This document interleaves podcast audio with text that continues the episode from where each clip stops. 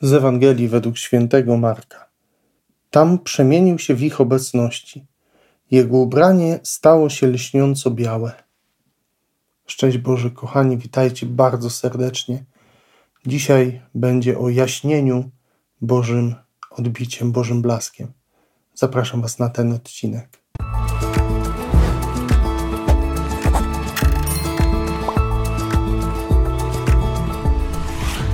Kochani, kiedy widzę ten obraz Jezusa z dzisiejszej Ewangelii, kiedy próbuję sobie go wyobrazić, to on jest bardzo zachwycający, przynajmniej da, dla mnie, że on, Jezus jest tutaj taki piękny, aż ewangelista opisał, że jego ubranie było lśniąco białe. Skąd ta biel?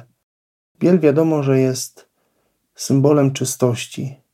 I ta biel Jezusa, jego szaty, pochodzi z bardzo prostej rzeczy, mianowicie z przebywania z Ojcem twarzą w twarz.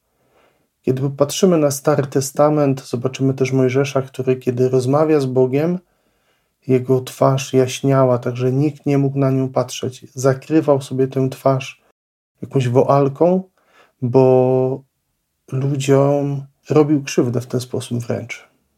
To znaczy, nie dało się tak bezpośrednio patrzeć na jego oblicze, bo ono jaśniało świętością, jaśniało czystością. Można powiedzieć, że, że też w pewnym sensie było takim trochę wyrzutem sumienia wobec Izraelitów, tych, którzy tak mocno szemrali przeciwko Bogu. A tutaj widzimy Jezusa, który tak samo lśni Bożym blaskiem. Już pewnie, jeśli dobrze pamiętam, y, kiedyś też mówiłem na ten temat, mówiłem o tym jaśnieniu oblicza, ale warto sobie też na nowo wrócić do tego i, i też przypomnieć sobie tamten odcinek, ale też popatrzeć sobie na ten czas od tamtego momentu. Czy ja coraz bardziej jaśnieję Bożym obliczem? Czy ludzie, którzy wokół mnie żyją, czy oni coraz bardziej są w stanie dostrzegać we mnie obecność Pana Boga, to, że moje serce zmienia się pod wpływem bliskości mojej z Nim.